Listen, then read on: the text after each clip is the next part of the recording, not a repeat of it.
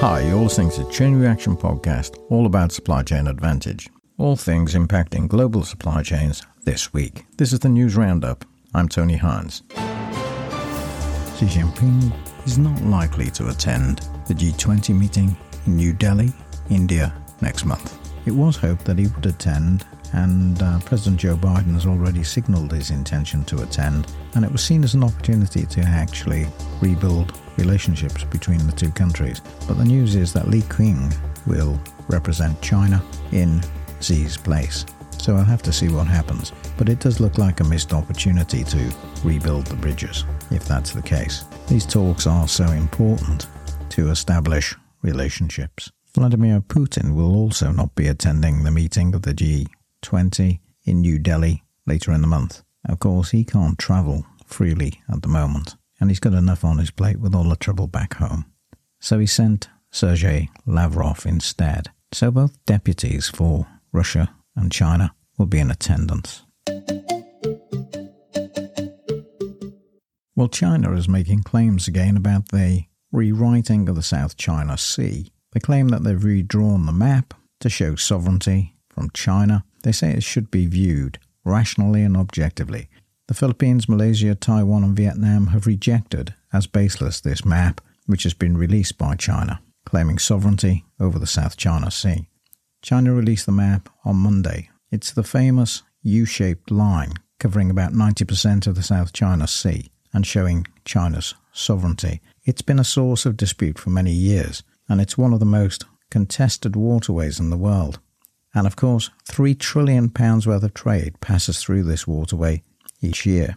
The Philippines have asked China to act responsibly and abide by the obligations under international law and a 2016 arbitration ruling, which said that the line that China draws in the South China Sea has no legal grounds. Malaysia said it had filed a diplomatic protest over the map. China said it's based on a historic map, but it's not clear which historic map that exactly is. But it stamps authority for China over claims for claims by Vietnam, the Philippines, Malaysia, Brunei, and Indonesia, amongst the populations that surround that area that's claimed by China. The map apparently is a slightly narrower version of the map that was submitted by China to the United Nations in 2009. That was called the Nine Dash Line Map. The latest map is a broader geographical area, which had a line with 10 dashes and includes claims over Taiwan territory, similar to a 1948 map of China. China did publish a map with a 10th dash back in 2013, so they're still trying to claim sovereignty on 90% of the South China Sea.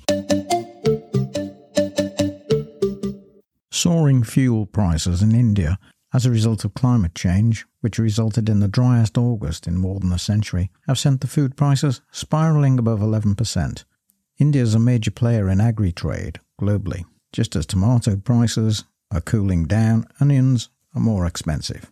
Now, because of those, food prices in India recently rocketing, and particularly tomatoes, they've dropped them out of some of the menus. And so, for example, if you went along to buy a burger in some of the big retail brands, you might have found that you didn't get tomatoes on your burger. And that's because they've become too expensive. So they just dropped them off the menu. They've risen by more than 25% since June in the domestic market.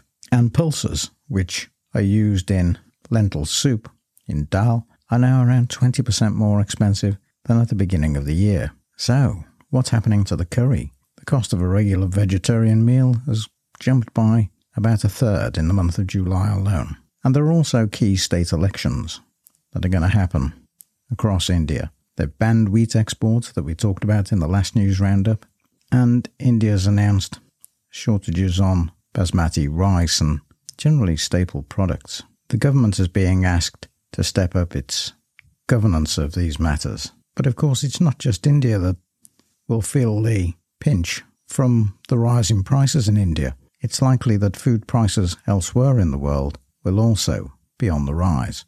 And food inflation has been something that's been problematic in the UK for most of the year. It seems to have settled down a bit, but of course, this volatility in the market globally is bound to have some impact. So, food supplies under pressure. Global food prices are historically high, and China too has higher food prices.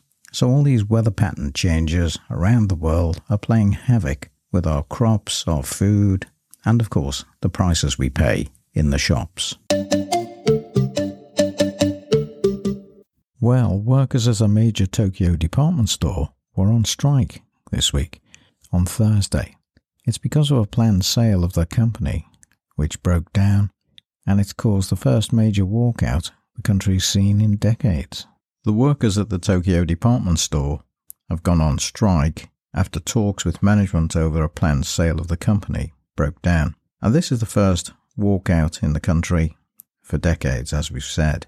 Some 900 workers at the Seibu store, which is in the Ikebukuro district, are protesting at the sale of Sogo and Seibu, a unit of retailer 7 and I to Fortress Investment Group. And I can remember the Sogo store at uh, Piccadilly in London. I remember it opening, and it was very big news for fashion at that time in the 90s. So it's a shame that those companies are being sold off, but it's what happens in business, isn't it? But the workers obviously feel aggrieved about this. Iran has been quite successful in evading US sanctions, despite Washington trying to enforce them. The two countries are seeking better relations. United States has tried to limit Iran's oil exports since Donald Trump exited a 2015 nuclear accord in 2018 and reimposed sanctions against Iran. But the exports have risen during President Joe Biden's term of office, with China being a top buyer, according to industry sources. Iran's oil production increased in August to 3.15 million barrels a day, and that's the highest for about five years.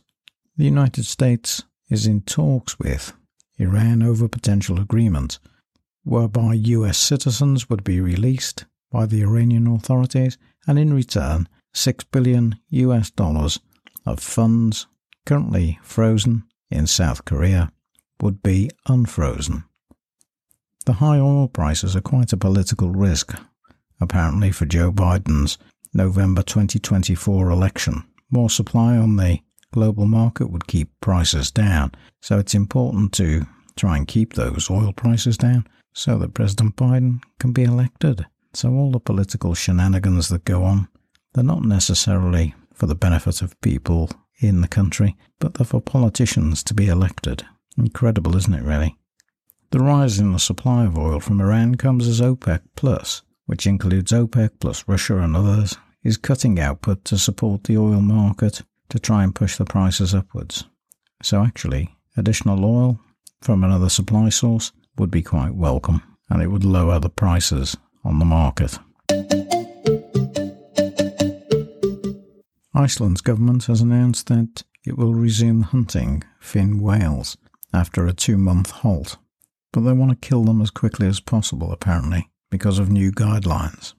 Iceland has decided to hunt fin whales after a 20 year pause. The International Whaling Commission, which is a global body which oversees whale conservation, imposed a moratorium back in 1986 when some of the species came close to extinction. Several are still endangered and on the brink of extinction, but Iceland, along with Norway and Japan, have resumed commercial whaling. Well, bit of a retrograde step, I think, this. Thought we'd gone beyond this. And they're complaining about it's taking too long to kill the whales because sometimes they were harpooned and it took them hours to actually die. And that's not very good, is it, for animal welfare in any circumstance? That's a bit barbaric. Isn't it time we, as a world community, said no to whaling? The Biden administration in the United States is offering $12 billion in grants and loans to automakers and suppliers to retrofit their plant to produce electric and other advanced vehicles. This was announced by the Energy Secretary, Jennifer Granholm, on Thursday. She said, While we transition to EVs, we want to ensure that workers can transition in place, that there's no worker, no community left behind. Granholm was a former governor of car manufacturing state Michigan. The United Auto Workers Union warned that a rapid change could put thousands of jobs at risk in states such as Michigan, Ohio, Illinois, and Indiana. Last week, the union voted overwhelmingly in favor of authorizing a strike at the Detroit three automakers if an agreement over wages and pension plans isn't reached before the current four year contract expires on the 14th of September. There obviously needs to be a strong union partnership with automakers for things to move forward. President Biden is committed to building a clean energy economy and hopes it will provide a win win opportunity for both automobile companies and unionized workers, who he said have anchored the US economy for decades. The Biden administration will also offer $3.5 billion of funding to domestic battery manufacturers, according to Granholm. For advanced vehicles, 2 billion in grants will come from the Inflation Reduction Act, passed by Democrats last year, and 10 billion in loans will come forth from the Energy Department Loans Program Office. So there's a lot of funding going into making this transition to EVs in the United States. In the United Kingdom, the National Grid has said they want to introduce a scheme to pay homes to cut electricity use to help prevent power cuts during the winter. It said it follows the success of the service last winter when it was first launched. Under this demand flexibility service, homes that signed up with suppliers were paid, usually via money off the bill, to turn off appliances such as ovens, dishwashers, and other high consumption items to lower usage. 1.6 million British homes joined the scheme last winter and saved 3,300 megawatt hours of electricity. And that's enough to power 10 million homes. Apparently, it doesn't say how long, but it powers 10 million homes. The National Grid Electricity System Operator, ESO, said it hopes to expand the number of participants, and it said that 83% of those who took part in the scheme last time would do so again. They said they were satisfied with the way the scheme operated and thought it worthwhile. ESO is expecting demand to be higher than last year, and they want to make sure that the system is resilient. Otherwise, they said that homes could face three hour rolling power cuts over the winter period and it would also lower the need to import gas to secure electricity.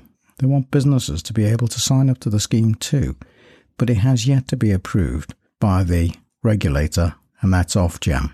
So that's an interesting way to try and reduce energy consumption rather than rationing through price. Once the scheme is approved by Ofgem, the energy regulator in the United Kingdom, it's hoped that consumers will sign up to the scheme and reduce their energy consumption. And it's a way for the national grid to manage the energy supply in a different way by reducing people's bills rather than simply increasing prices. Because they forecast that they might hit snags during the winter period where there might be power cuts. So they want to avoid the power cuts by encouraging people to use less energy. Well, we all remember, well, not all of us, some of us weren't weren't around. But certainly back in the 1970s, I can remember signs everywhere to switch off lights and save energy. But today, more than ever, I mean, we must consume a lot more energy than we did back then, even with all the power saving devices, because everybody's charging mobile phones, devices, and watching TV, streaming, using appliances in the home, which are more energy consuming than they ever were in the past. There's no longer the hand mangle, there's no longer the hand washing machine or the tub. Everything runs on electric, and it's expensive. Where will it all stop? In the past few weeks, I've given an update on the Panama Canal situation, and this is because of the falling water levels and the queues of ships, over a hundred ships queuing to get through the canal at any point, and it's taking somewhere between 9 and 12 days to get through the canal, and it should be much faster. And it's all because those ships going through the canal can't sail the waterway because the draft is too low. So the ships are being delayed. And this is a result of climate change, with the water levels falling in the canal, and it's causing major problems. The ships being too heavy, falling low in the water as a result of not sufficient water in the canal means, of course, that some of those ships have to stop and unload cargo so that they can actually move through. And that's all time and delay. And it may cause ships to search out different routes, but of course they can involve miles more of travel. So, what can be done about it? Well, something needs to be done to ensure that those water levels are maintained so that traffic can flow through. But I'm not sure what the solution is. I'm just an observer of the problem here. But it's a problem not just occurring in the Panama Canal, it's something that's happened in the German rivers during the past year or so. And so this climate change issue is a real problem for shipping as well as for everything else. And it could hold up trade and it could stop supply chains from working efficiently. And of course, the Panama Canal is a major thoroughfare into the United States and out of the United States. So it really is prescient to act to reduce the impact of climate change. Chinese tech company Huawei has launched a new smartphone. The company has been heavily sanctioned by US government restrictions, and that's spread elsewhere, and they've lost contracts to supply technology to a number of countries in the past couple of years. But they've begun to sell a new phone called the Mate 60 Pro, and that sells for about 964 US dollars. And it was released on Tuesday. It's a 5G capable phone. From 2019, the United States government stopped access to chip making tools essential to produce most of the advanced handset models, which meant that the company was only able to sell limited batches of 5G models from the chips it already had at that time. It's been highlighted as a security risk by European countries and the United States, which of course the company denies. But the restrictions have really had a large impact on the business. It was a strong business that competed with Apple and Samsung, but it's really been hit by these chip problems over the past couple of years. It's repeatedly searched for ways to overcome this, and it may be now that they've got the capability to produce their own 5G chips. And that would be a significant advance for Huawei and a blow to the United States' efforts to limit progress through sanctions, restricting access to that chip technology. The phone contains a new Kirin 9000 processor from Huawei's own HiSilicon chip division, and it appears to use advanced technologies from SMIC, according to Dan Hutcheson, and he's an analyst with Tech Insights. That's according to Reuters. So, how are fighting back? Well, I don't know where you were in the world this week, but did you see the blue moon? Also, you might have done. It was a magnificent sight in the sky. It's not blue, of course. It's just the moon, but it's uh, it's called the blue moon because it's the second moon in a in a month and it was full, and there were some fantastic photographs I saw. And I just digress here because I was so taken with the photography that people with those photographic skills are able to capture. And there were some fantastic sights around the world from what I could see. Dell Technologies has raised its full year forecast for revenue and profit this week, and it says it's benefited from the artificial intelligence boom, which has stabilized demand for computer hardware. US unemployment rates have increased to 3.8%. Labour market conditions are said to be easing, and there are expectations that the Fed Reserve will not raise interest rates this month. So that'll be the first time in a while that interest rates will not have been raised if that's the case. And this might be because, of course, the inflation rate is falling in the United States as a consequence of the actions taken by the Federal Reserve raising interest rates over the past year or so. The US economy created 110,000 fewer jobs than previously reported in June and July, and there have been business closures not previously reported. So, of course, that's one of the impacts of the measures taken to reduce inflation. They can have unintended consequences, such as a downturn in the economy. And that's why many people are fearful for recessions, of course, when these actions are taken by central banks. But generally, the US economy seems to be resilient. Wage growth is slowing as a result of these changes in the labour market, and people obviously are keen to hold on to jobs if they've got them already. So, the other thing that seems to be happening both in Europe and the United States is that the desire to retire early has waned during the past year as everything's become more expensive and people really want some additional income or to maintain their existing income simply to stay in the game. And so that's a pressure that's also adding to stabilize economies.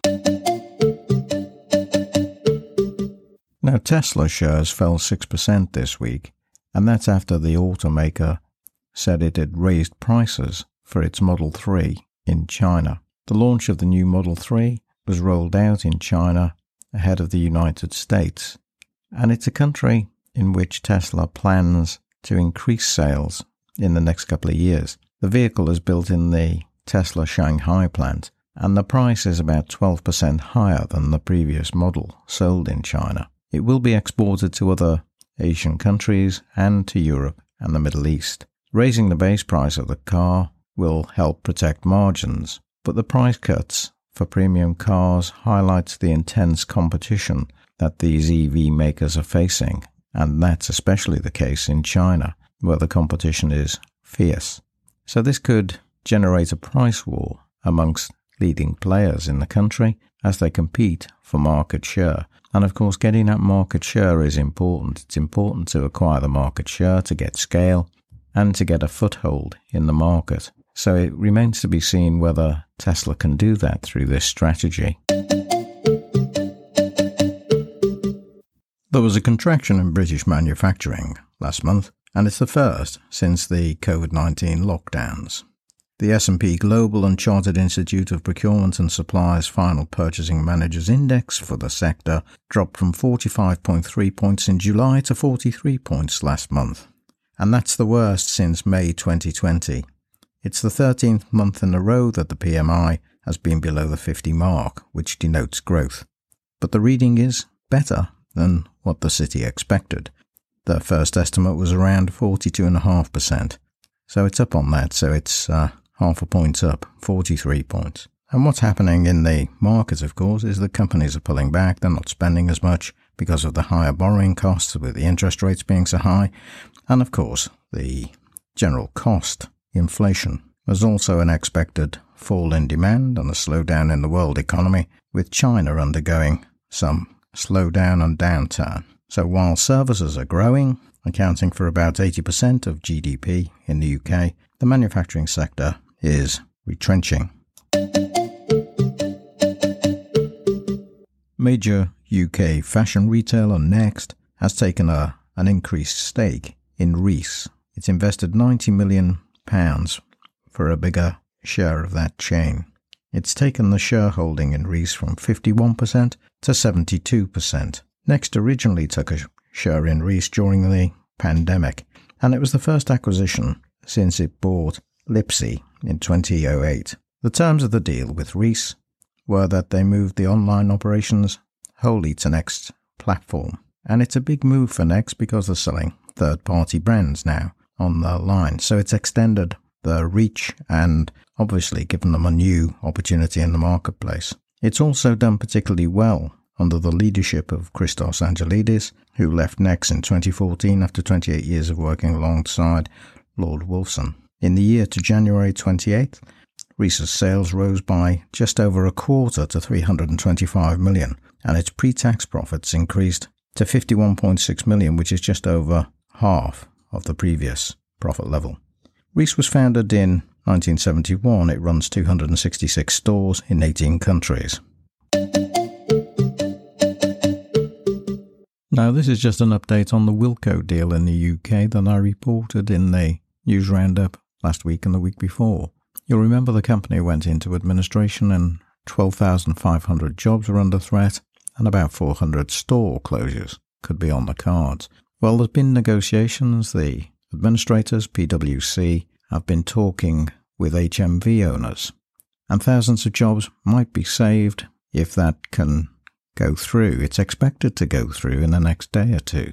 It's already had some redundancies in the warehouse and central office areas as a result of the administration. But the HMV offer could keep about eight or nine thousand jobs, and it could keep about 300 of the 400 stores in the group. It's reported that Doug Putman, a 39 year old Canadian businessman who owns music retailer HMV in the UK and Toys R Us in Canada, is the frontrunner in a last minute rescue deal.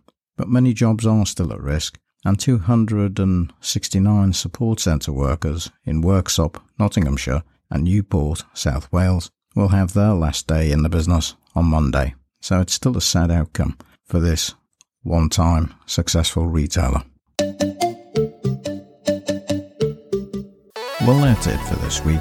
I'm Tony Hines, I'm signing off, and I'll see you next time. Bye for now.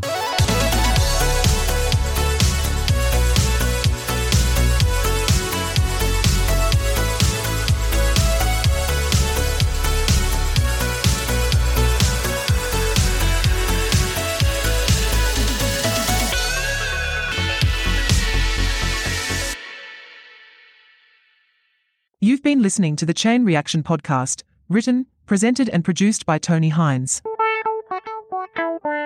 Hi, I'm Tony Hines. I'm here to tell you about the Chain Reaction Podcast, all about supply chain advantage. I've been researching and writing about supply chains for over 25 years. I wrote my first book on supply chain strategies in the early 2000s. Each week we have special episodes on particular topics relating to supply chains, and we have a weekly news roundup every Saturday at 12 noon, all things impacting global supply chains in that week. So come and join us on the Chain Reaction podcast. I look forward to seeing you there. I'm Tony Hines. I'm signing off. Bye for now.